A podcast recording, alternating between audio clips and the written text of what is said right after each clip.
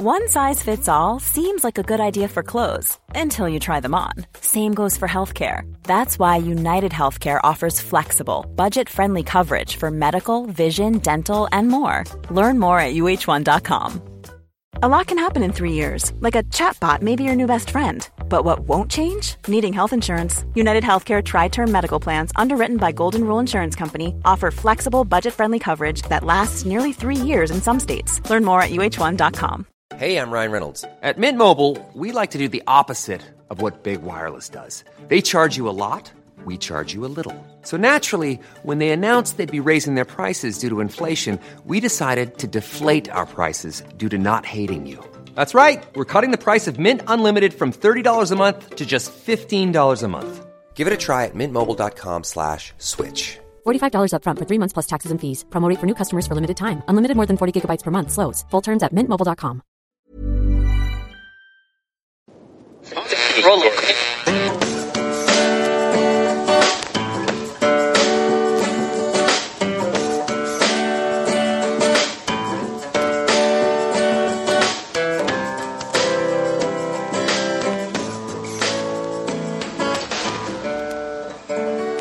Acting as moderator for tonight's broadcast.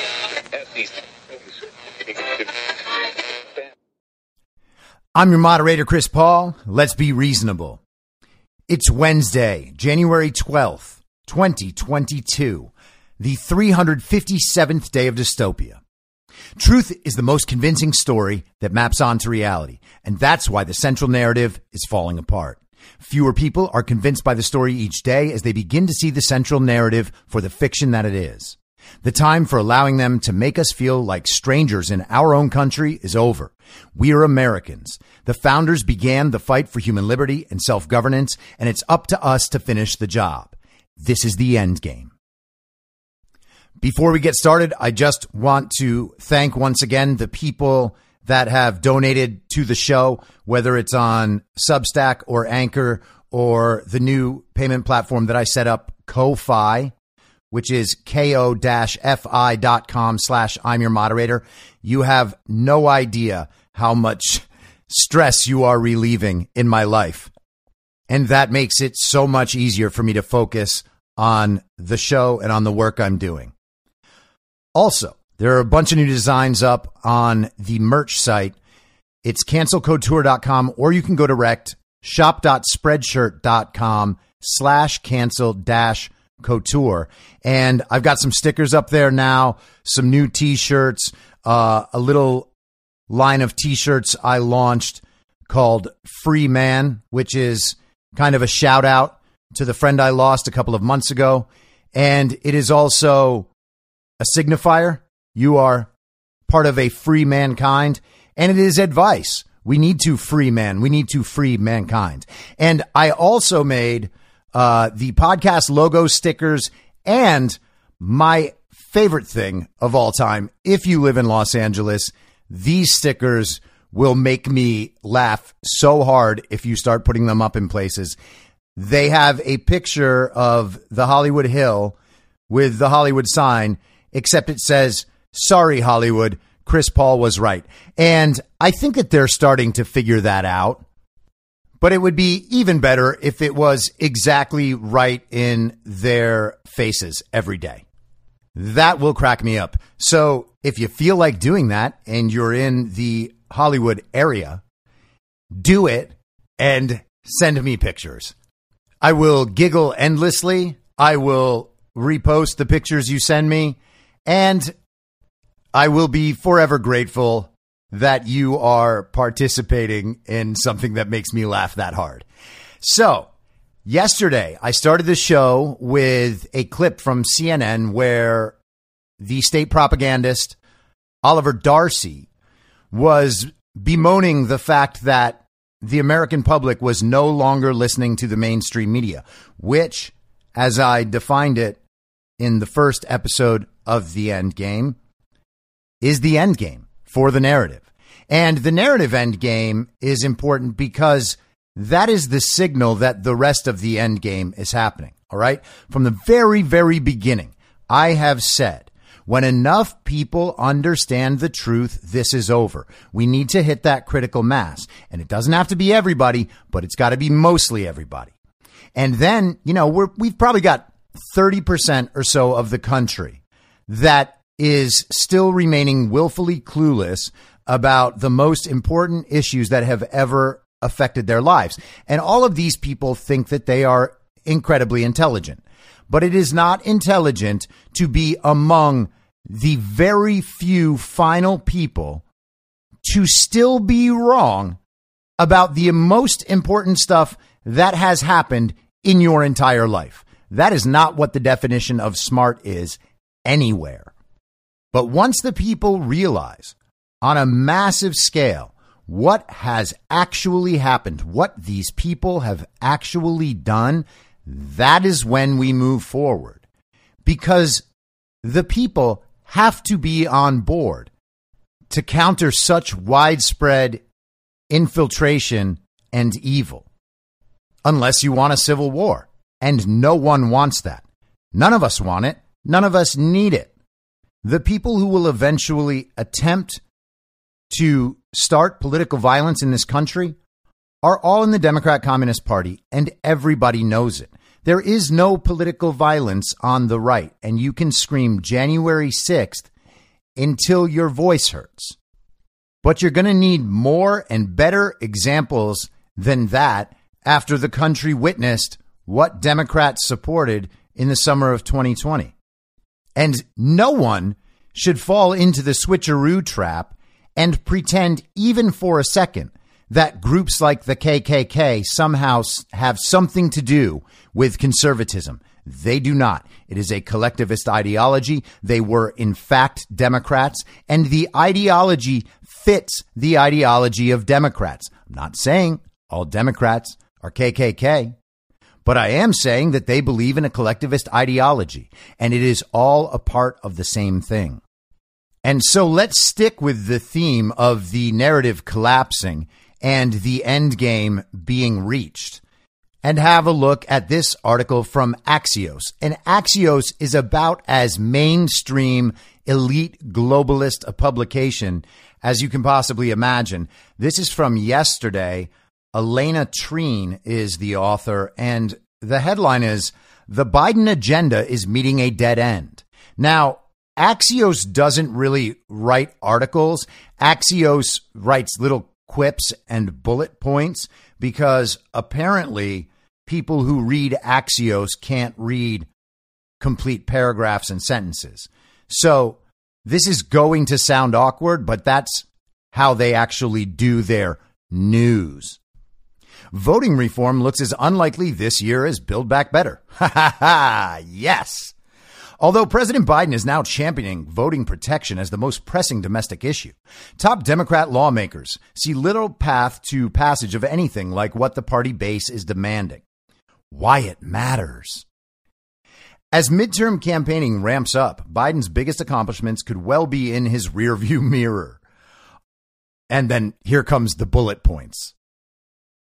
All the Democrats in the Senate are anxious about delivering on our promises Senator Elizabeth Warren told Axios. We know what's at stake, and we're working hard to try to find a path to get there, but it's hard. And so I guess that's all Elizabeth Warren's contribution amounts to. There's no discussion of that. Just a quote, just a quote for the children out there, letting them know that it's very hard. Elizabeth Warren is having emotional difficulty getting a policy that the nation clearly does not want at all passed into law or whatever it is a bunch of illegitimate senators and congressmen are able to do when they pass these fake bills. It's a lot of hope, not a lot of detail at this moment, Representative Jamal Bowman told Axios's Andrew Solender. Frustration in Washington, D.C Senator Mark Kelly sarcastically said when asked about Democrats' strategy. I've been here about 14 months now. The U.S. Senate, the organization, doesn't run like anything else I've ever seen before. Senator Bernie Sanders told The Guardian it's absolutely important that we do a major course correction. Yes, and Bernie's suggestion is always more communism, as if that's not exactly what people are rejecting. Hey, Bernie, you know as well as all of your colleagues that Joe Biden didn't win. The country doesn't like communism. That's why it didn't vote for communism. The solution is not more communism. People can understand that you sometimes don't have the votes, but they can't understand why we haven't brought up important legislation that 70% or 80% of the American people support, Sanders said. And I mean, he's probably talking about paying back people's college loans or free college or permanent, free, universal health care for everyone, Medicare for all.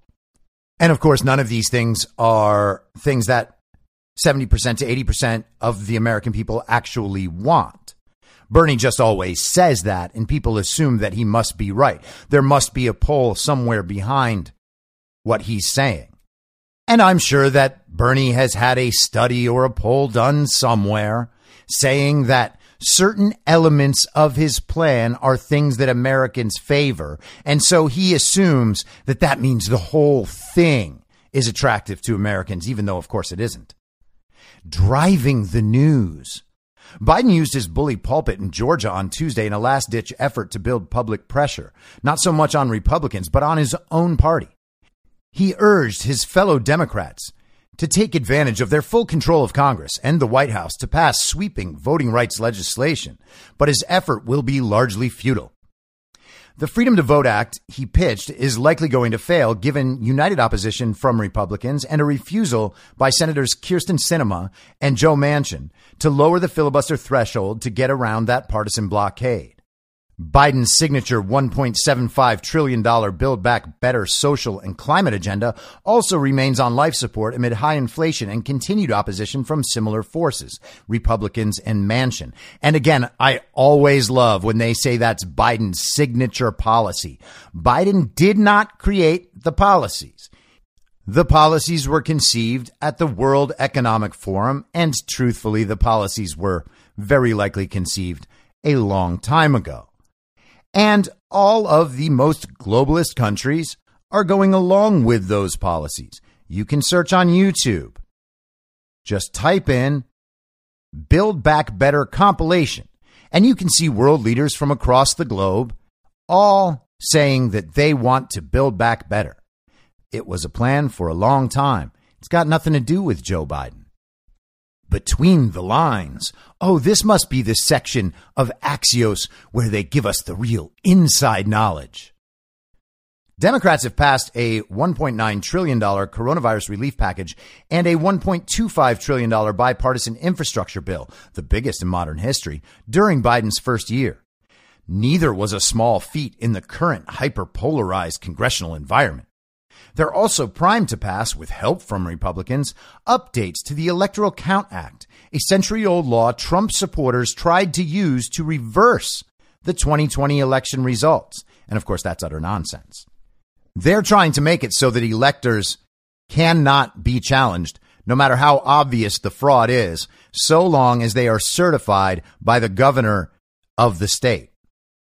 What they're saying those successes give hope to some Democrats.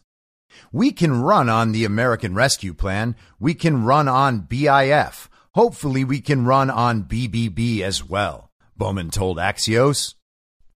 White House spokesman Andrew Bates told Axios the president's leadership just delivered the best year for job creation in American history and reduced the unemployment rate to 3.9%. Ah, no one believes you. He's fighting to protect the most American right, the vote and the rule of law against the worst threat to the integrity of our election since the Civil War. Like he said Tuesday, keep the faith. And they actually don't tell you who that quote is even from. Isn't it amusing to notice that the elite outlets are this utterly brain dead? I mean, these are just quotes from Democrats. That is all this article is, and a few opinions, a few statements where they are giving the globalist spin to things that no one actually likes or cares about. This is part of the reason they're losing. Okay. This is the best example of how they talk to their, what do you call them? Followers, children, their audience, their readers. This is intellectual content for the people we're dealing with right now. This is where the smart people go to get something real quick. You know, because knowing about the complex issues in the world is something that you can just do in 30 seconds on your iPhone after Apple News pops up a new piece of propaganda that you absolutely must see. Oh, well, it hit the front page of my phone. I guess I'd better know what that's about. Oh, wait. I'd better check Instagram first. Thank goodness I read that headline, though. Now I'm informed. So, Joe Biden gave a speech in Atlanta yesterday, and they're doing this thing with Joe Biden where he is supposed to yell his speeches now because it is intended, I guess, to make people think that he is really on the ball. He is a very assertive and forceful leader who knows what he's doing and knows with the full passion of his being that his cause is right and just. So let's check out a little bit of it. While the denial of fair and free elections is undemocratic, it is not unprecedented. Black Americans were denied full citizenship voting rights until 1965. Women were denied the right to vote just 100 years ago. The United States Supreme Court in recent years has weakened the Voting Rights Act. And now, the defeated former president and his supporters used the big lie about the 2020 election to fuel torrent and torment and anti-voting laws. New laws designed to suppress your vote, to subvert our elections. Here in Georgia, for years, you've done the hard work of democracy, registering voters, educating voters, getting voters to the polls. You've built a broad coalition of voters, black, white, Latino, Asian American, urban, suburban, rural, working class and middle class, and it's worked. You've changed the state by bringing more people legally to the polls. That's how you won the historic elections for Senator Raphael Warnock and Senator Jon Ossoff. You did it. You did it the right way, the democratic way. And what's been the reaction of Republicans in Georgia? Choose the wrong way, the undemocratic way. To them, too many people voting in a democracy is a problem. so they're putting up obstacles. For example, voting by mail is a safe and convenient way to get more people to vote. So they're making it harder for you to vote by mail. The same way I might add in the 2020 election, President Trump voted from behind the desk in the White House in Florida. Wait, how did they win the election? You've changed the state by bringing more people legally to the polls. Oh, Georgia brought people legally to the polls. Don't you see? Every time he says it, it becomes more true. That's why he always reminds everybody that what happened in Georgia and around the country was actually legal. It wasn't fraud. The fraud is a big lie. That's why he always has to repeat that the election was free and fair and legal. And that's why it's especially important to make sure that no one ever checks. That's why the Democrats are fighting election integrity efforts all around the country, even though a judge in Pennsylvania just today said that Pennsylvania's election investigation can go forward. Oops. I guess Josh Shapiro, the Attorney General of Pennsylvania, who said when all the votes are counted, Joe Biden will win on election day in 2020, didn't come out on the winning side of this one. Gosh, so sad. and election investigations are moving forward in Wisconsin and Arizona and Georgia. And we don't even know which other states True the Vote has evidence of ballot harvesting at the drop boxes. And Joe Biden, of course, mentioned the drop boxes and said those were very legal too. He wouldn't want to like put Mark Zuckerberg on the hot seat. He wouldn't want the fact that Mark Zuckerberg spent a half a billion dollars stealing the 2020 election to come out. He doesn't want that to be exposed. That's part of what he's screaming is legal. And you can tell he really means it by the fact he's screaming. It's also strange that he noted that President Trump voted in 2020 via mail in ballot from behind his desk at the White House in Florida. Now, why would Joe Biden think that President Trump would be at the White House in Florida? There's not a White House in Florida, is there? nah, it's probably just some demented old idiot messing up. Joe Biden also had a moment yesterday where he was joking about how old he is. He was giving some sort of history lesson. And then he mentioned that it seems like just yesterday when he was arrested. And the implication is that he was arrested as part of a civil rights demonstration. Of course, that never happened. Joe Biden has told his, the stories of his arrests for many years, and they've all been, to use a word the communists enjoy, debunked. They're just simply not true. Joe Biden just used to say them all the time as if they were true because they were effective. But then people actually checked. Joe still says them, but he actually catches himself in the middle. It's pretty funny. It's also pretty pathetic.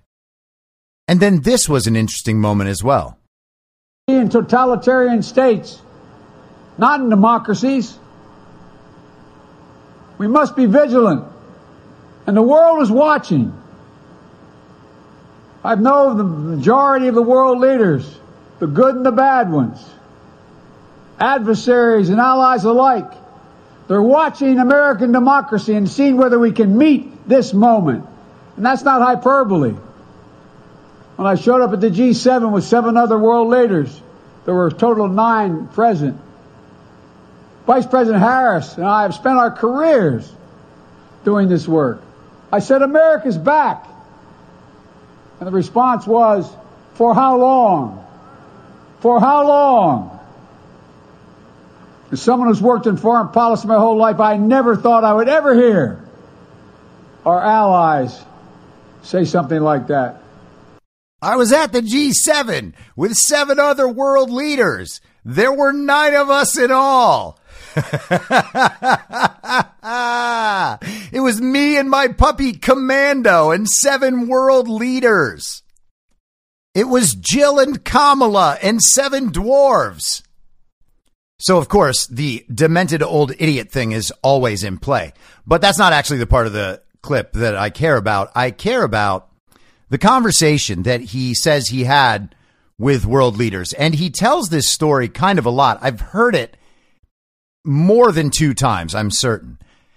Joe goes on talking about how he's restored our democracy and the other world leaders, all of whom, by the way, are pretty much centerpieces, their countries at least are, of the Build Back Better scheme that was hatched at the World Economic Forum, led by Klaus Schwab, who is in fact the author of COVID 19 The Great Reset. It's an actual book. You can read it. I have posted that book and little excerpts from that book in the info stream.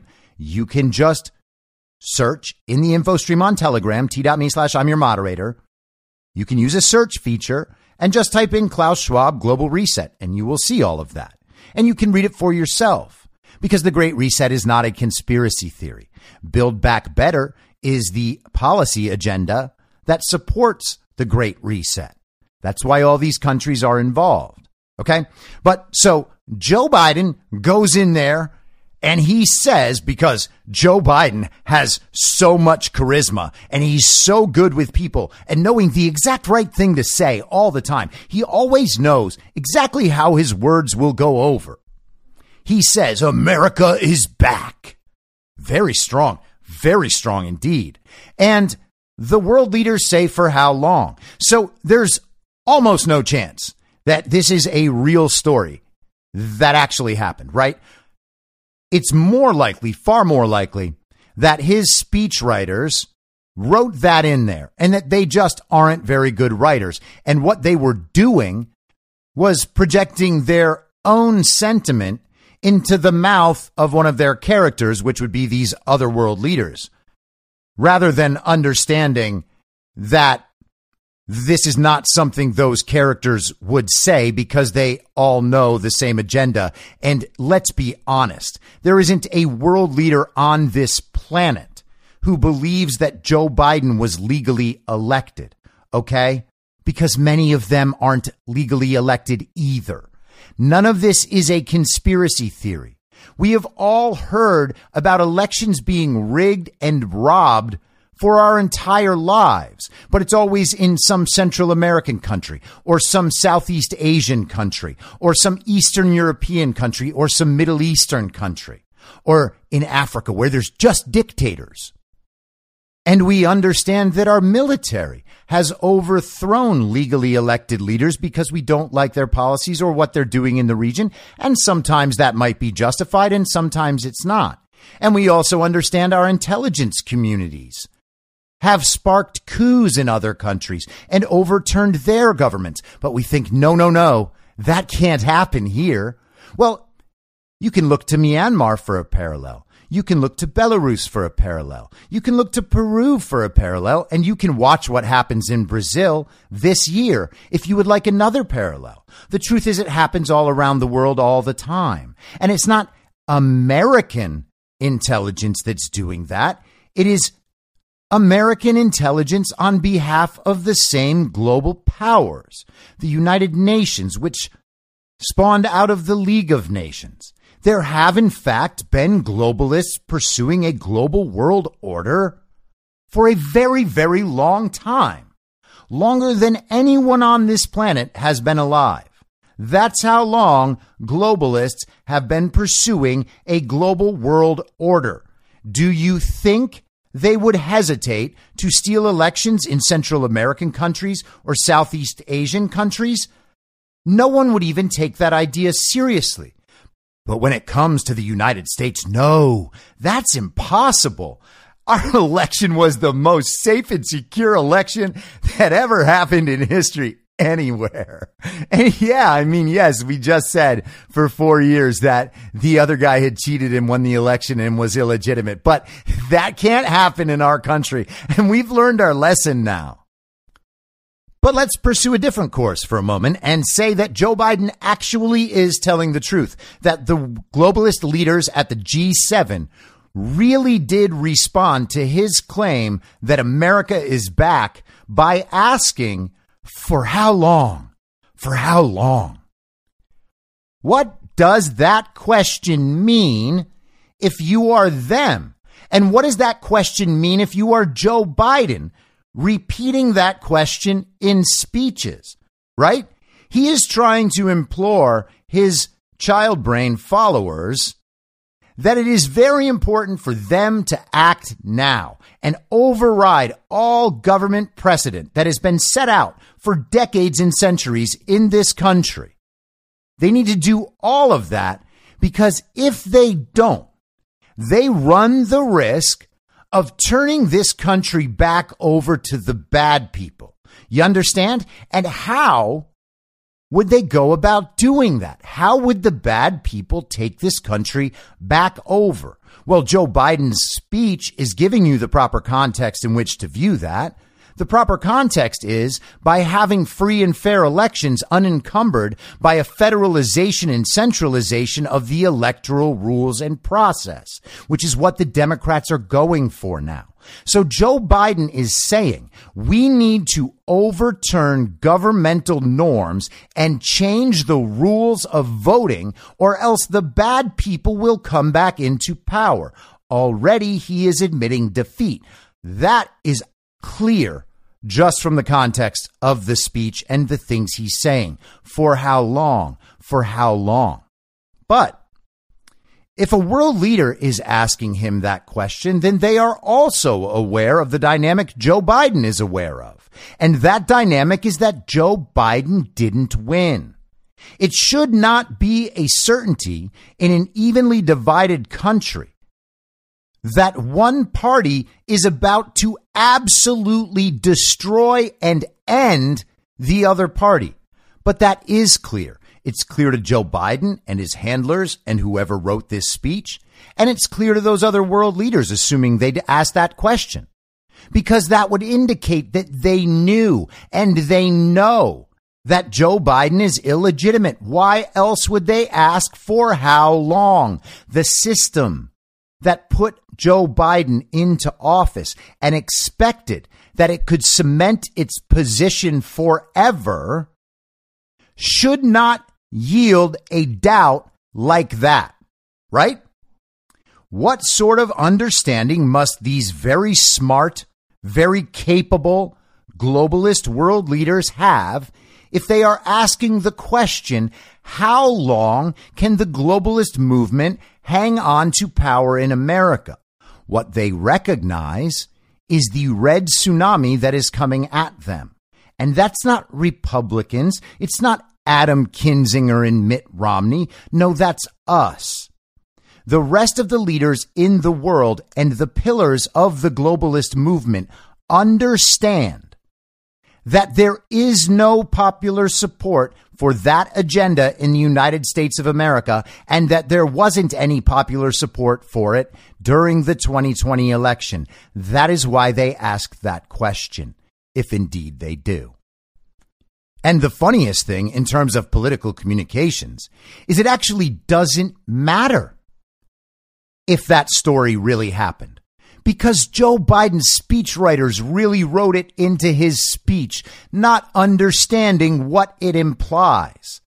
They actually think that emotion of fear, of losing your grasp on power, is something that will communicate to the child brains in their audience. And that will activate them and motivate them to do whatever the power structure tells them to do. It's pathetic. Now, I very rarely read from National Review. I used to be an avid National Review reader. I was a full subscriber to National Review. I really, really enjoyed people like uh, Charlie Cooke and Kevin Williamson and Reihan Salam while he was there.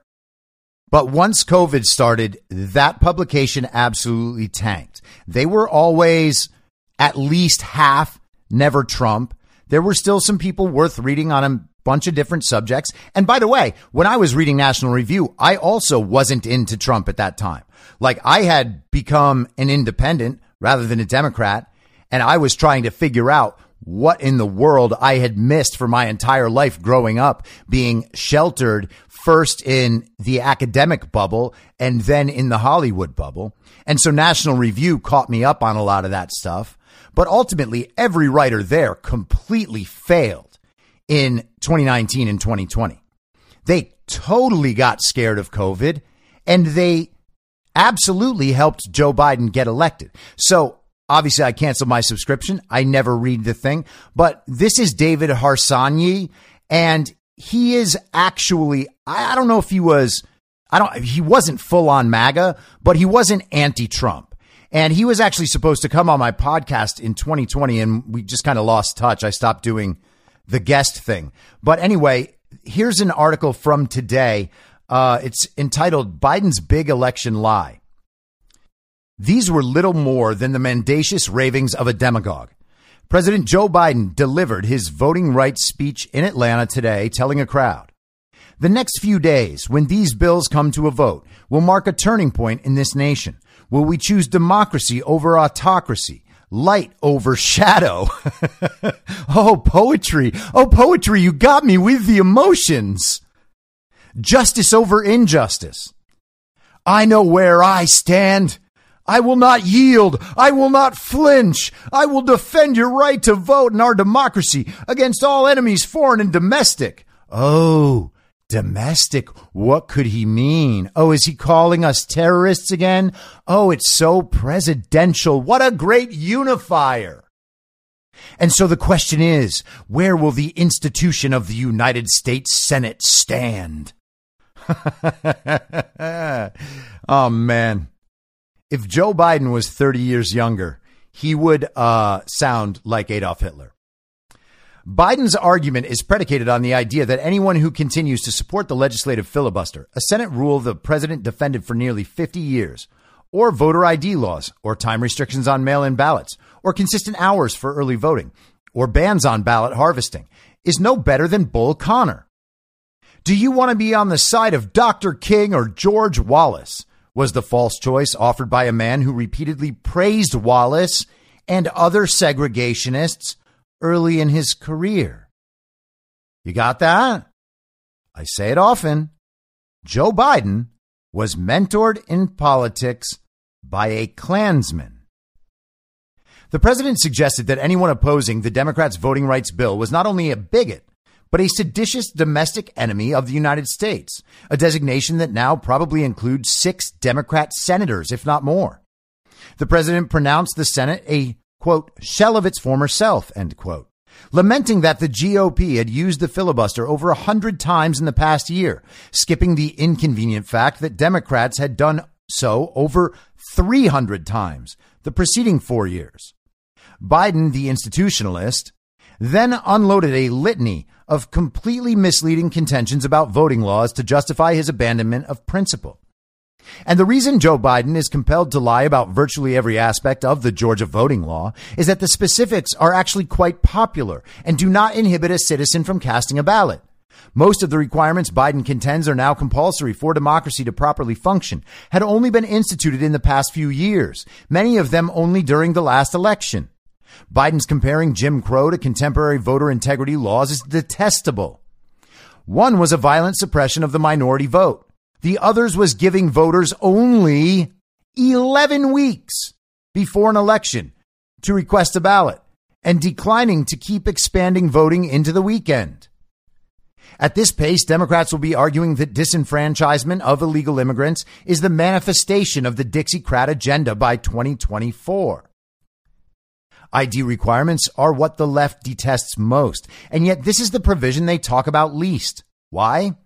Most polls find overwhelming majority support for limiting early voting hours and requiring photo IDs to vote.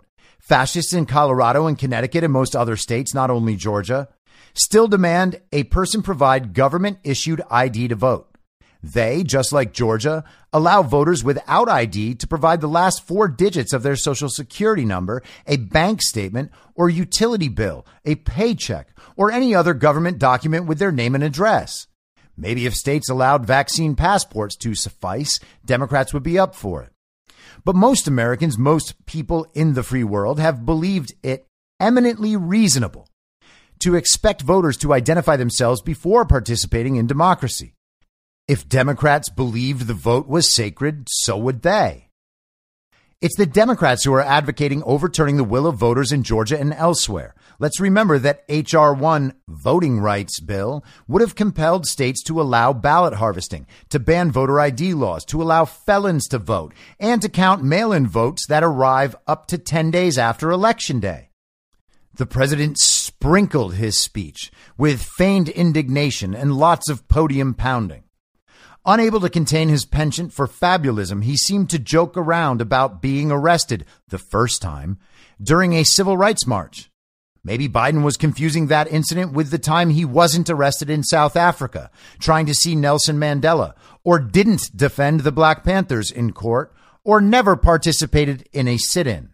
And of course, all of those are other historical Biden lies that he uses when he's telling black people how much he has helped the black people. Even though, by the way, he was mentored by a Klansman. That's Robert Byrd.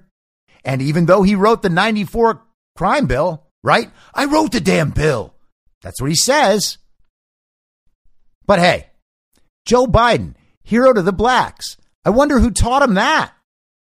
Was it Robert Byrd, the Klansman, the former Grand Kleagle and exalted Cyclops of the KKK? Yeah, I bet it was. By the way, another interesting development yesterday, not to steer too far off course. Turns out that Virginia Governor Ralph Northam, now they have identified, he knows who the man in blackface was in that picture from his college yearbook, which I guess makes him the guy in the Klan robe for Halloween. Democrat governor of Virginia, Ralph Northam, former governor, I should say, or soon to be at least this Saturday, I believe it is. So Ralph Northam in a Klan hood. And that is acceptable in today's modern woke Democrat Party. Got that? They can't kick him out. They need his power. And he was just joking back then. It's okay. He was joking. If he was a Republican, then we would have known that he is an actual white supremacist wearing a Klan hood. But because he's a Democrat, it's all right. You got to remember the old switcheroo. They are us. We are them. We've discovered that the public doesn't like racism, so we will define ourselves as not racist. And we will define our opposition as the actual racists. And we'll use TV and books and newspapers and media and big tech. And everyone will believe us because they have absolutely no choice. And if they try to stand up to it, well, we'll censor them. The switcheroo is a perfect plan. Back to National Review. But one suspects most Democrats understand well that this is all a nasty bit of cynical political theater, since there is little chance of nuking the filibuster. Biden's attempt to launch his entire agenda in a single reconciliation moonshot stuffed with progressive extravagances failed to get a simple majority. Stymied, the president has decided to preemptively undermine confidence in the 2022 and 2024 elections, smearing half the country as racists while cosplaying as a civil rights hero. The big lie indeed. The consequences of this will be further deterioration of trust in elections, more division, more anger. Now, it must be said that National Review has served no role in restoring election integrity and confidence in our elections because they have helped in the cover up of the 2020 stolen election. And I will not be resubscribing, but that is nonetheless an admirable contribution by David Harsanyi. Now, I'm just going to go into this momentarily because the article, of course, is not worth it. It is written in Politico. And like the Axios article, it's just a bunch of opinions and quotes. But Headline from yesterday Dems filibuster conundrum. It's not just Manchin and Sinema. And this is Politico. So when they are propagandizing about what the Democrats can and might do, this part at least we can trust as accurate. And I'm not going to go any further than reading the sub headline. You can read it yourself if you like. It's not worth it. Mark Kelly is undecided. Jon Tester likes a talking filibuster, but is not crazy about making an exception for elections reform. And Jeanne Shaheen is promoting more modest changes. And then you've got Manchin and Sinema. And then it's worth just reading this part because it's from Joe Biden's errand boy replacement senator in Delaware, Chris Coons, who now does the local work for the Joe Biden crime family. Senator Chris Coons, who helped organize a bipartisan letter backing up the legislative filibuster in 2017, said he's seriously weighing what to do. You got that?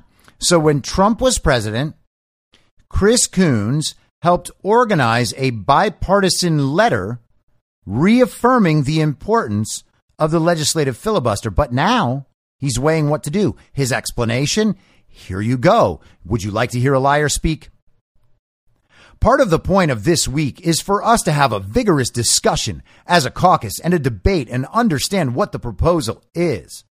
But I think passing the John Lewis Voting Rights Restoration Act and the Freedom to Vote Act is an urgent priority, Coons said. you got that?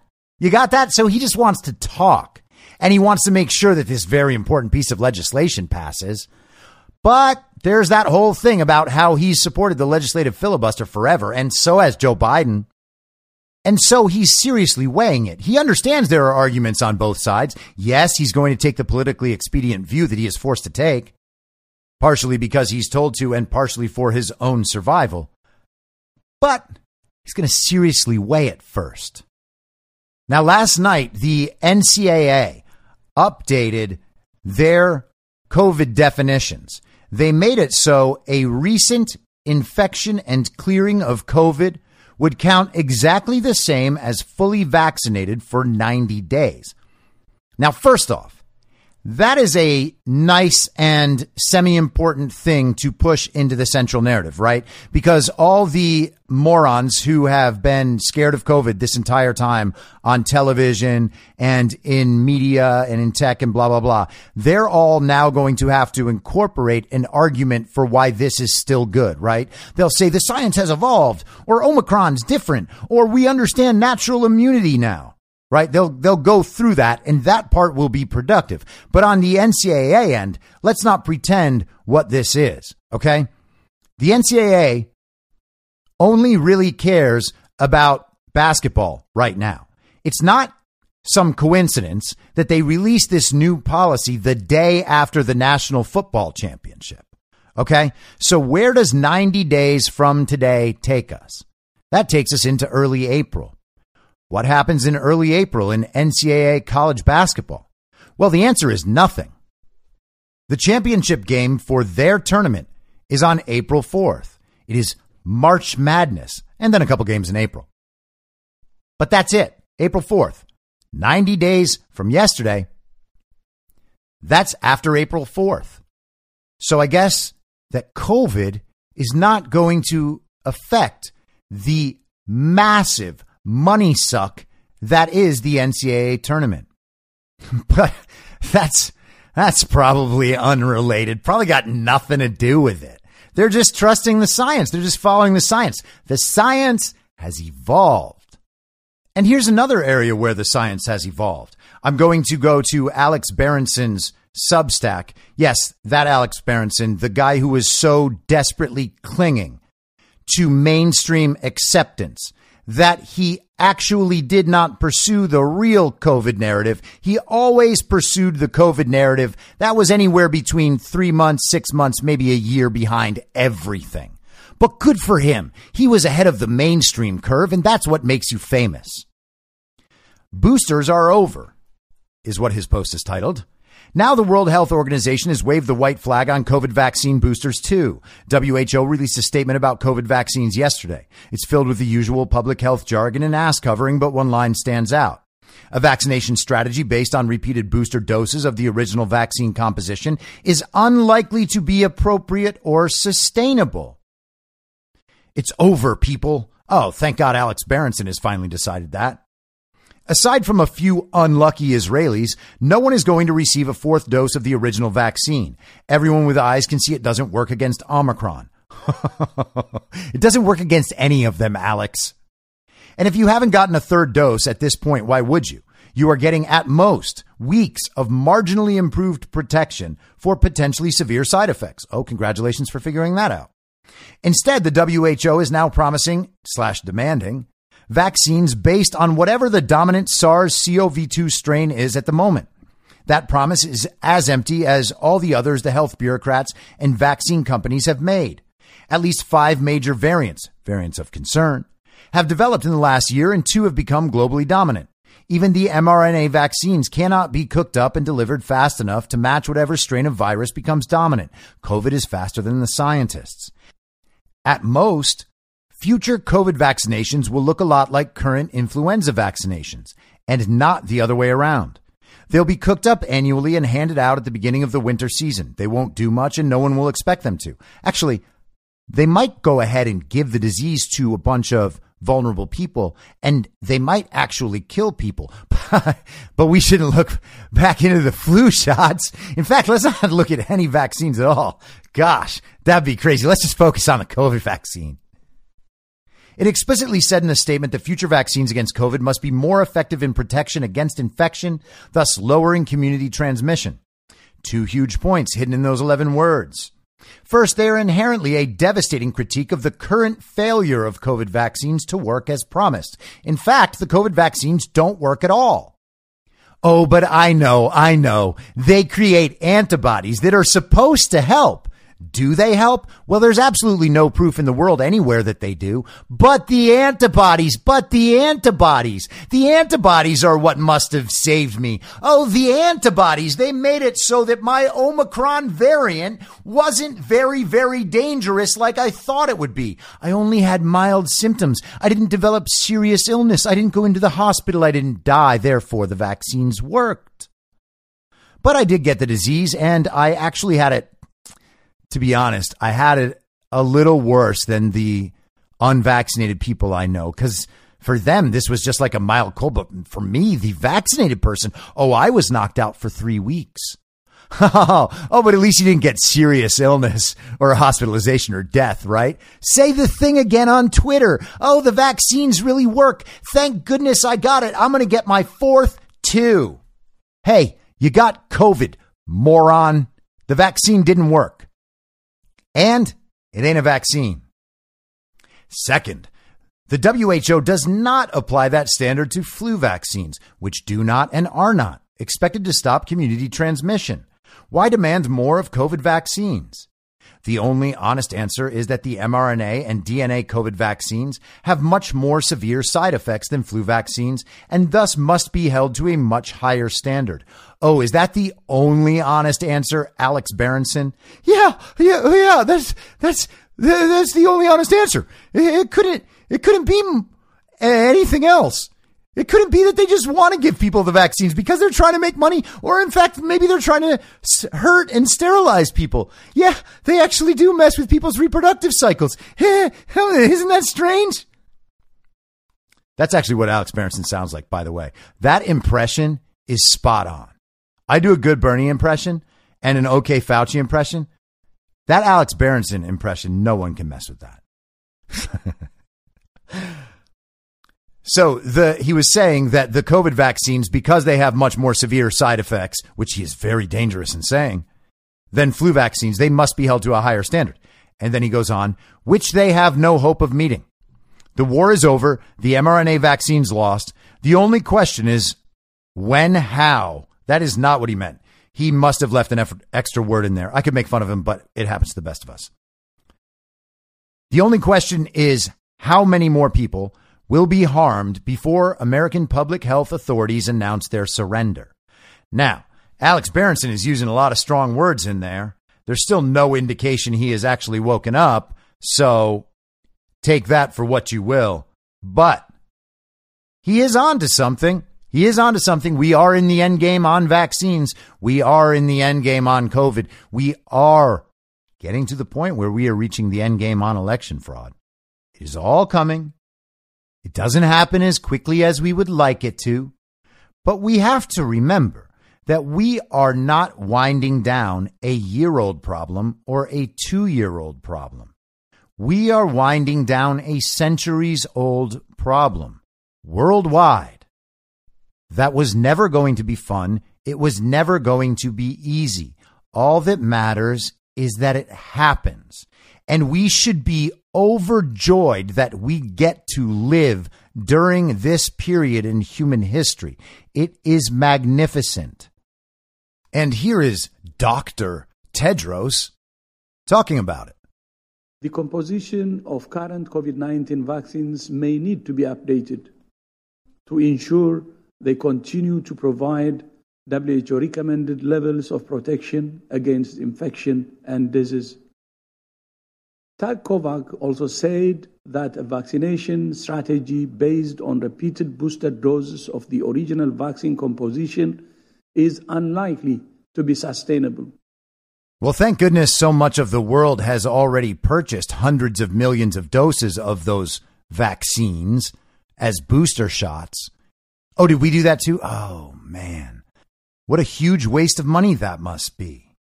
And since we don't talk about Tedros very often, let's just remember who this guy is, okay? This is from Breitbart on December 14th of 2020 by Simon Kent. Report WHO chief Tedros could face genocide charges. The head of the World Health Organization, Dr. Tedros Adhanom Ghebreyesus, faces a call for prosecution over his alleged involvement in directing security forces in his Ethiopian homeland. The Times of London reports an American economist nominated for the Nobel Peace Prize, David Steinman, accused the 55 year old career bureaucrat of being one of three officials in control of the Ethiopian security services from 2013 to 2015. Tedros was the country's health minister from 2005 to 2012 and its foreign minister until 2016 when his communist Tigray People's Liberation Front was the main member of the ruling coalition. You got that? A communist party. Analysts reportedly, including American government officials, have listed the TPLF in the global terrorism database. Thank goodness he's the head of the WHO who's directing our health response in coordination with people like Dr. Fauci and Bill Gates, right? Perfect.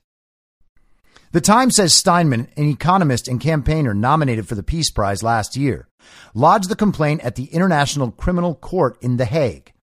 He alleged Tedros was, quote, a crucial decision maker in relation to security service actions that included killing, arbitrarily detaining, and torturing Ethiopians. End quote. The complaint to prosecutors at the ICC comes after General Berhanu Jula, Ethiopia's army chief of staff, called last month for the WHO leader to resign. He accused him of trying to procure weapons for the Tigray region, where the Ethiopian army is fighting local forces.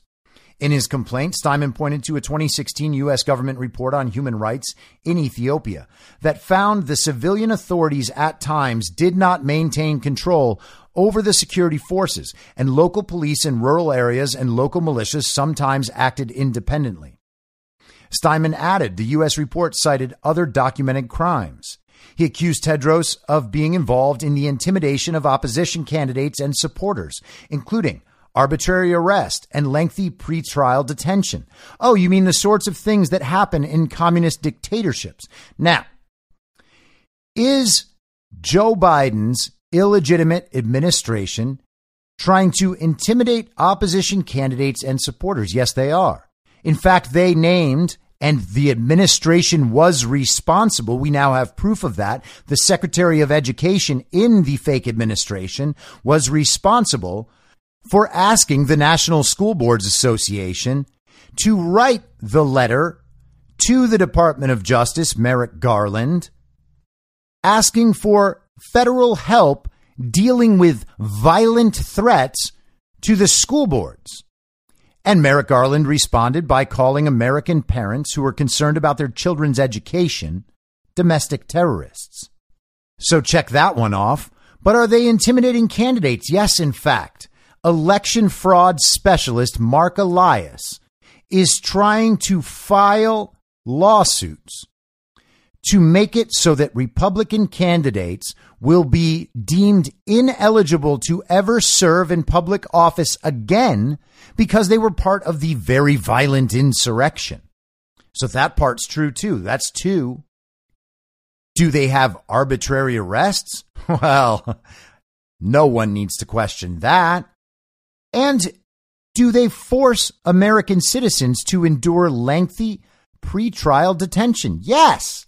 In fact, we've had political prisoners rotting in DC jails since last year, since last January 6th, the aftermath of that.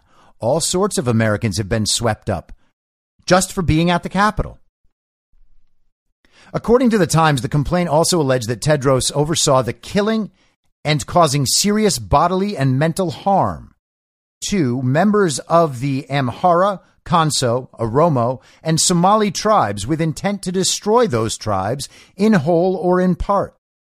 Tedros has denied the allegations and any wrongdoing. As recently as last month, he issued a statement addressing the current situation in Tigray.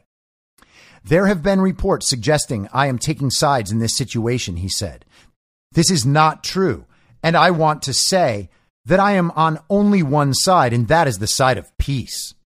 This is not the first time Tedros has been at the center of controversy in his Ethiopian homeland. In October 2017, he named Zimbabwe's Robert Mugabe a goodwill ambassador to help combat non communicable diseases in Africa, provoking outrage from medical professionals and human rights groups. At the time, the New York Times noted the role of goodwill ambassador is largely symbolic, but rights groups were scathing in their reaction to the symbolism of giving it to a man whose leadership, they say, has led to the collapse of its health service and major rights abuses in Zimbabwe. Ultimately, Tedros rescinded his decision to favor Mugabe in the wake of criticism. Earlier this year, President Donald Trump announced the United States would leave the WHO in July 2021 after accusing Tedros of not doing enough to hold China to account for initial attempts to conceal the coronavirus outbreak from the rest of the world. So, great guy. So, yesterday I discussed the Project Veritas release and what Major Joseph Murphy had provided to Project Veritas. And I hadn't seen the full report from him yesterday and his letter. So I wanted to share that today because I have it now. So this is his initial like cover letter for the report. Okay. And he is addressing a captain here, but the captain's name is redacted with X's. He says, thanks for responding. I'm reaching out to communicate some information relative to COVID that I don't believe XXX redacted, or your director is aware of. You probably saw earlier this week that more official documents linking NIH and EcoHealth Alliance to the Wuhan Institute of Virology were published by The Intercept. I came across additional incriminating documents and produced an analysis shortly after leaving DARPA last month. This report was routed to the DoD Inspector General's office. I'm unsure whether the significance of what I communicated is understood by those that received the report. Decisions with regards to the vaccine do not appear to be informed by analysis of the documents. The main points being that SARS CoV 2 matches the SARS vaccine variants the NIH EcoHealth program was making in Wuhan. That the DoD rejected the program proposal because vaccines would be ineffective and because the spike proteins being inserted into the variants were deemed too dangerous, gain of function and that the DoD now mandates vaccines that copy the spike protein previously deemed too dangerous. To me and to those who informed my analysis, this situation meets no go or abort criteria with regards to the vaccine until the toxicity of the spike protein can be investigated. There's also information within the documents about which drugs effectively treat the program's SARS CoVs. Thus, why I'm reaching out. I'm trying to help aid leadership grapple with the vaccines and the mandate with as much information as is available. I wanted to push this information your way. Several of the documents referenced in the IG report have since been downgraded, and he's talking about classification there. Please reach out to me with questions. And so this is the report. Okay. This is unclassified Defense Advanced Research Projects Agency from Commandant of the Marine Corps Fellow at DARPA to the Inspector General. 1. SARS CoV 2 is an American created recombinant bat vaccine or its precursor virus.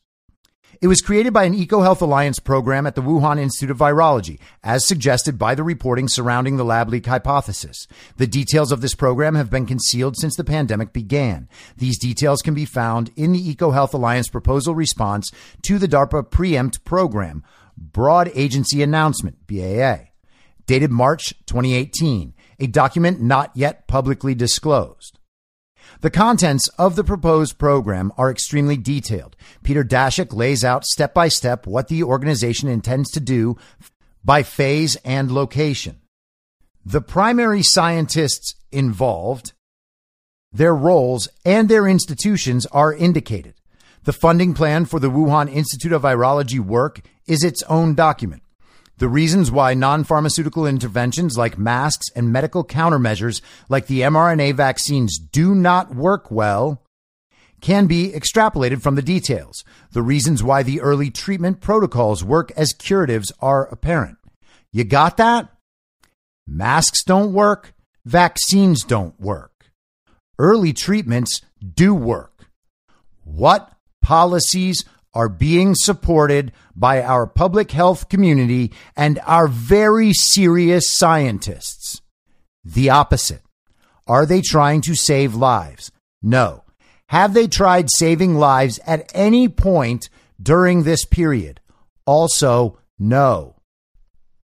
SARS CoV 2's form as it emerged is likely as a precursor, deliberately virulent, humanized recombinant SARS CoV that was to be reverse engineered into a live attenuated SARS CoV bat vaccine.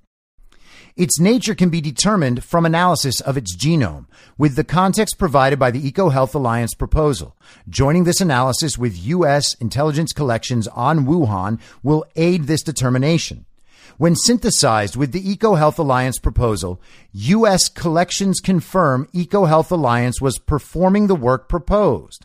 The analysts produced their reports in a vacuum, absent the context the proposal provides.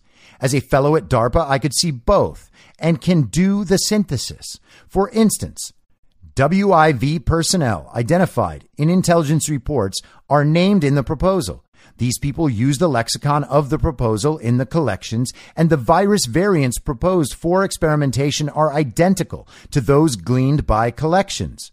Moreover, I am also privy to information obtained by congressional office investigators and by Drastic, which further corroborates that the program detailed in the BAA response was conducted until it was shut down in April 2020. The purpose of the EcoHealth program, called Defuse in the proposal, was to inoculate bats in the Yunnan, China caves where confirmed SARS CoVs were found. Ostensibly, doing this would prevent another SARS CoV pandemic. The bats' immune systems would be reinforced to prevent a deadly SARS CoV from emerging. The specific language used is, quote, inoculate bats with novel chimeric polyvalent spike proteins to enhance their adaptive immune memory against specific high risk viruses. End quote. Understand, okay, that they were trying to vaccinate bats. That is the cover. And then remember dual use, right? So the thing they're trying to do is vaccinate bats. But the dual use is they're also creating a military grade bioweapon. Isn't that incredible? Being defense related, it makes sense that EcoHealth submitted the proposal first to the Department of Defense before it settled with NIH and NIAID. The BAA response is dated March 2018 and was submitted by Peter Daszak, president of EcoHealth Alliance. DARPA rejected the proposal, because the work was too close to violating the gain of function moratorium, despite what Peter Daszak says in the proposal that the work would not. As is known, Dr. Fauci with NIAID did not reject the proposal. The work took place at the WIV and at several sites in the U.S. identified in detail in the proposal. The EcoHealth Alliance response to the Preempt BAA is placed along with other proposal documents in the Preempt folder on the DARPA Biological Technologies Office JWICS top secret share drive, and he gives the address of the drive. This folder was empty for a year. The files, completely unmarked with classification or distribution data, were placed in this folder in July 2021, which conspicuously aligns with media reporting, my probing, and Senator Paul's inquiry into NIH, NIAID gain of function programs. The unmarked nature, combined with the timing, signals that the documents were being hidden. No files at DARPA go unmarked in classification or distribution, including proprietary documents. Further, Preempt is an unclassified program. Got it? So it's very clear to this analyst, Major Joseph Murphy, that the files he located were intentionally put in the wrong place in order to hide them. The files are now held by Marine Corps Intelligence Activity. They're identified in the reference block above. Again, note that Marine Corps Intelligence Activity. That is who is in possession of all of this information now. Do you think there is nothing happening behind the scenes? Two, SARS CoV 2, hereafter referred to as SARS R CoV WIV, is a synthetic spike protein chimera engineered to attach to human ACE2 receptors and inserted into a recombinant bat SARS R CoV backbone. It is likely a live vaccine not yet engineered to a more attenuated state that the program sought to create with its final version. It leaked and spread rapidly because it was aerosolized, so it could efficiently infect bats in caves, but it was not ready to infect bats yet, which is why it does not appear to infect bats. The reason the disease is so confusing is because it is less a virus than it is engineered spike proteins hitchhiking a ride on a SARS R CoV quasi species swarm. The closer it is to the final live attenuated vaccine form, the more likely that it has been de attenuating since initial escape in August 2019. The utility of certain countermeasures can be extrapolated from the documents, and there's three bullet points. The team selected for SARS R CoVs that were most monoclonal antibody and vaccine resistant. Oh, well, that sounds like it could pose a problem. It is not practical to inoculate bats directly with shots, nor can bats get respiratory infections from droplets. So the team developed an aerosol to deliver the inoculations directly into the caves. To ensure it worked well, they developed the aerosol against masked civets. And civets are animals.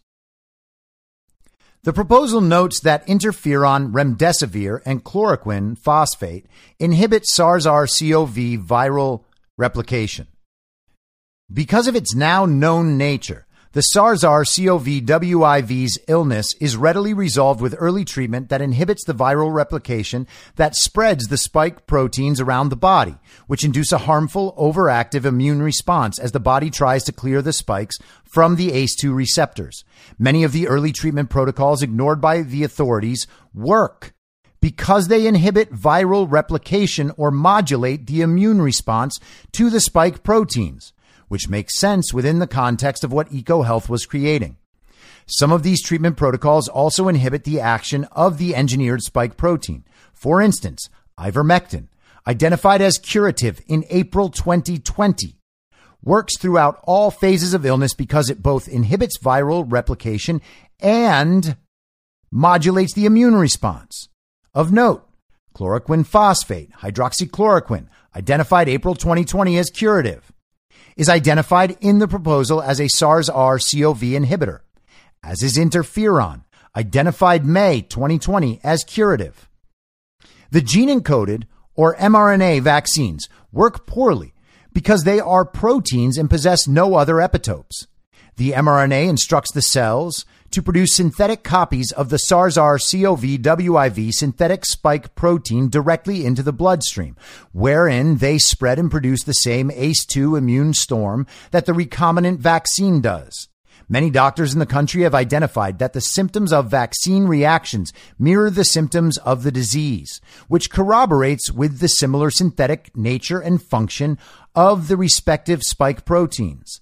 The vaccine recipient has no defense against the bloodstream entry, but their nose protects them from the recombinant spike protein quasi species during, quote, natural infection, better termed as aerosolized inoculation. Furthermore, the EcoHealth proposal states that a vaccine approach lacks sufficient epitope coverage to protect against quasi species of coronavirus. Consequently, they were trying to make vaccines work by, quote, targeted immune boosting via vaccine inoculators using chimeric polyvalent recombinant spike proteins. End quote. The nature of using a spike protein vaccine with one epitope against a spike protein vaccine with a quasi species may explain the unusual and potentially detrimental antibody response amongst the vaccinated to the new COVID variants. Fundamentally, the knowledge the proposal provides signals that the risk of antibody dependent enhancement from vaccination should be evaluated with high priority, on top of the reality that single epitope vaccines will have little effect against SARS R CoV WIV as indicated in the proposal. The potential for SARS R CoV WIV to deattenuate requires immediate attention. Live vaccines have been found to deattenuate in the past. If this is the case with SARS-CoV-WIV, then the mass vaccination campaign actually performs an accelerated gain of function for it. Since it is designed for bats off a human susceptible SARS-CoV, vaccinating humans against it actually gains its function back toward a more deattenuated human susceptible form. Improving the SARS-CoV-WIV spike protein to gain robustness against monoclonal vaccines is one of the steps of the diffuse program. The mechanism to improve the SARS-CoV-WIV spike protein, other than direct engineering, is to challenge it against animals that have spike protein only antibodies. The attenuated virus will either die or adapt its form to neutralize the spike protein only antibodies. The intent was to perform this task against humanized mice and then batified mice.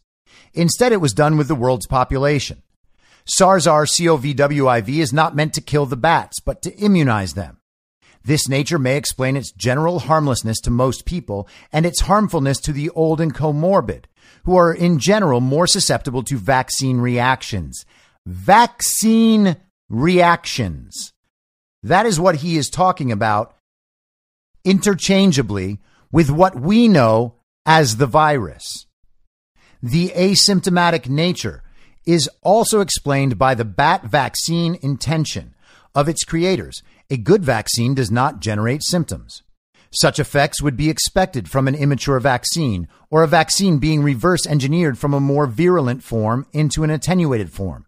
The spike protein effect on ACE2 receptors exacerbates the harmfulness in accordance with age and comorbidity. The nature of SARS-CoV-WIV's deattenuation will also indicate future virulence, though knowing its nature at last neutralizes the threat as effective treatments can be applied with confidence. Man, imagine we had known all this all along. Imagine Anthony Fauci had known this all along. How much different could our lives be? Except he did know this all along and he did what he did anyway. So, what does that mean about Anthony Fauci and what he intended to do? Well, you can see it in his emails, you can hear it in the testimony. All you actually have to do to understand the situation we're in is believe what is in front of your eyes and everywhere around you. That is all you have to do. Believe in reality and you will understand what is happening right now. Drastic and other scientists will clean up my description of SARS-CoV-WIV's nature and progression within the diffuse program. This information is sufficient for an investigative report and more than enough to correct the existing pandemic strategy. Previously, the nation did not know itself nor the adversary in the pandemic conflict. Now it knows both. The problem can be framed appropriately and specifically against a confirmed hypothesis. Limiting disease transmission can be dropped as the implied strategic end, as it is not the actual problem, nor is it actually feasible. The strategy will then align early treatment protocols and prophylaxis with the known curatives as ways and means. This course of action will achieve the strategic end of clinical resolution for those that are susceptible to the adverse effects from SARS R CoV WIV inoculation. 4. I will inevitably be asked how I figured this out and how I discovered the documents. The pandemic response became the predominant focus of my fellowship efforts. DARPA worked a number of pandemic innovations, and much of its team was familiar with biodefense. I had the opportunity to, quote, sit in the back row, per se and observe and listen in on the government's efforts. My obligation light fellowship also allowed me to observe and read the field. This observation grew in scope to the point that it became a series of reports, like a military scout would prepare when tasked to investigate a problem. These reports served as iterative thinking against the problem over many months. Eventually, I arrived at a hypothesis that what leaked from the WIV could be a bat vaccine or its precursor. It was feasible that the U.S. would try to avoid a SARS CoV outbreak by stopping it at its source, not by halting its infections amongst people, but by halting the infections amongst the bats. Americans are creative, even if imprudent, and technologically confident enough to try it. You got that? Technologically confident. That, my friends, is the technocracy. That is scientism. That is the worship of science rather than an understanding of science. And that is one of the major afflictions in this society. And speaking of technologically confident, we have all the big tech firms, the people that think that they are going to move us into a metaverse. Not going to happen. Is that a bold prediction? Why, yes, it is. I think the metaverse is bullshit and will never take hold anywhere. And I know people are already doing it. Everybody always whines when they respond to that. Like they actually have something to say after it. Well, say that thing and skip the whine. This concept seemed to fit within the preempt program construct as well. And Drastic had discovered that some earlier specimens within the USAID PREDICT program were obtained in Africa and sent to the WIV. Moreover, the unusual nature and pathology of the virus hinted that it could be a vaccine or vaccine like. A technological challenge as difficult as inoculating bats in China would be tried at DARPA first. The massive Manhattan Project level of information suppression executed by the government and the Trusted News Initiative indicates that it would be covered up if something bad happened. The lab leak hypothesis and squabbling between Senator Paul and Dr. Fauci indicated that the cover up was more localized. Further, an actual cover up would be more disciplined with its paperwork. So I presumed that unclassified files would be concealed on a higher network and found them where I expected them to be. I understood what they were and their content, pushed the files off site. That, as he mentioned, is to marine intelligence and compiled this report. So, marine intelligence, huh? I wonder why Joe Biden, with his military, wasn't able to prevent these documents from coming out. Gosh.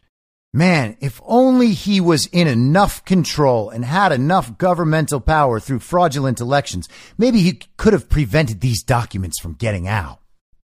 Now, I know this is running long, but I want to do one last thing before I go. And what I want to do is play you the clip of the Donald Trump interview with the NPR host that there are all these headlines about how Donald Trump hung up on the NPR host after he was pushing back on Trump's claims of election fraud. So listen to this and tell me if you think that narrative about this phone call is accurate in any way. And by the way, if you want to see this video, you can actually see the NPR host and his facial expressions and all that. It's in the info stream, t.me slash I'm your moderator on Telegram. In fact, they say, and I can't testify because it's been through a lot of systems, a lot of different systems, but they say, and they say very strongly, the judges just, nobody's really gotten a chance So look. Look at the United States Supreme Court. They refuse to hear the case and you had, I they guess, said there was no standing to give the case. That's correct. Well, Can yeah, I just no ask? standing. I know, no standing. And the president of the United States supposedly didn't have standing either. So I wanted to file it myself. They said, "Sir, you don't have standing." I said, "Wait a minute. I'm the president of the United States. They just rigged an election, hundreds of thousands of votes in different states. They just rigged an election. We got we got a number of votes that I think you'll agree no sitting president has ever gotten a number of votes that I got. No a lot sitting of votes. president That's true. has ever In, gotten a lot of no lot of you, sitting president. You, I, nobody believes. You think Biden no, got 80 million it's- votes? It's, it's true. I don't believe it's it. true that you, You got more got than any sitting sitting in president basement? in the election you've disputed. How come Um, he couldn't? if I can, Mr. Biden- President, Mr. President. Let me ask you this question: How come Biden couldn't attract 20 people for a crowd? How come when he went to speak in different locations, nobody came to watch. But all of a sudden, he got 80 million votes. If you nobody believes if you're that, forgiving me, maybe because Nobody the election was about you. If I can just move on to ask, are you telling Republicans in 2022 that they must press your case on the past election in order to get your endorsement? Is that an absolute? They're going to do whatever they want to do. Whatever they have to do, they're going to do. But the ones that are smart, the ones that know, you take a look at, again, you take a look at how Carrie Lake is doing running for governor. She's very big on this issue. She's leading by a lot. People have no idea how big this issue is, and they don't want it to happen again. It shouldn't be allowed to happen, and they don't want it to happen again. Wanna- And the only way it's not going to happen again is you have to solve the problem of the presidential rigged election of 2020. Uh, So, Mr. Steve, President, thank if you I'm very much. wait, wait, I one more it. question. I want to ask about a court hearing yesterday on January 6th. Judge Amit Mehta, he's gone. Okay. Now, did that sound like Donald Trump getting upset and hanging up? no. That was an absolute carpet bombing of election red pills on an NPR host.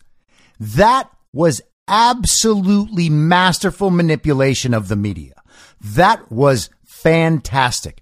Imagine, uh, well, I guess I don't know if they have actually already played that full clip on like NPR radio or they have the whole thing in their articles. I imagine they must because they think that they're somehow taking advantage of the situation by saying that Trump got upset and hung up after spewing a bunch of conspiracy theories. They think that actually works. Instead, what they are doing is advertising a whole bunch of important election fraud narratives. And Trump has a rally on Saturday. Within the last six weeks, we have watched the COVID narrative collapse completely. Okay. These things take a long time for the setup and then they begin happening all at once. Once people actually get so frustrated and so annoyed about being lied to that they finally open their mind a little bit because the real world makes something impossible for them to continue to deny. And once that first little crack opens up, then the rest just rushes right in. And we're going to see the same thing with election fraud. You cannot keep something like that secret. You cannot censor your way out of it. They tried to keep people separate so they would not talk. It didn't work. They tried to kick us all off social media so that we couldn't get our message to their people. It didn't work. It never works. It can't work. There is no chance it can work. Their only option left is to literally use state violence against the people and not just some people, all the people. No one is going to back down in the face of this. Okay. There is no win for them. Nothing can stop what is coming. I'll be back tomorrow at the same reasonable time on the same reasonable podcast network. I don't have a network. Masks and lockdowns don't work. And Joe Biden will never be president. In my mind, that's the end game. Whether you're a total newbie to podcasting or even if you've had a show before like me, you know how intimidating it can be to start your show. The tech side especially can be daunting. That's why I'm so grateful Anchor exists. If you haven't heard about Anchor, it's the easiest way to make a podcast. They knock down all the barriers to entry. Let me explain. First off, it's free. I don't know how or why, but I'm happy about it. The platform's great. There are creation tools that allow you to record and edit your podcast right from your phone or computer. Anchor will distribute your podcast for you so it can be heard on Spotify, Apple Podcast, and many more. I can't even begin to describe how much easier it was to get my show on all the major platforms this time than it was a few years ago. You can make money from your podcast with no minimum listenership. That's right. You build your show, you make money. It's everything you need to make a podcast in one place, and the company is committed to the success of its content creators. Go download the free Anchor app or go to anchor.fm to get started. Thanks for listening. Please follow the podcast on Instagram and Parlor at I'm Your Moderator. Soon I'll be up on Rumble with a video aspect. In the meantime, if you'd like to support the show, I have a Substack. I'm your moderator.substack.com where you can donate, or you can donate at anchor.fm by searching Be Reasonable with your moderator, Chris Paul. I hope to see you soon. Back out on the range.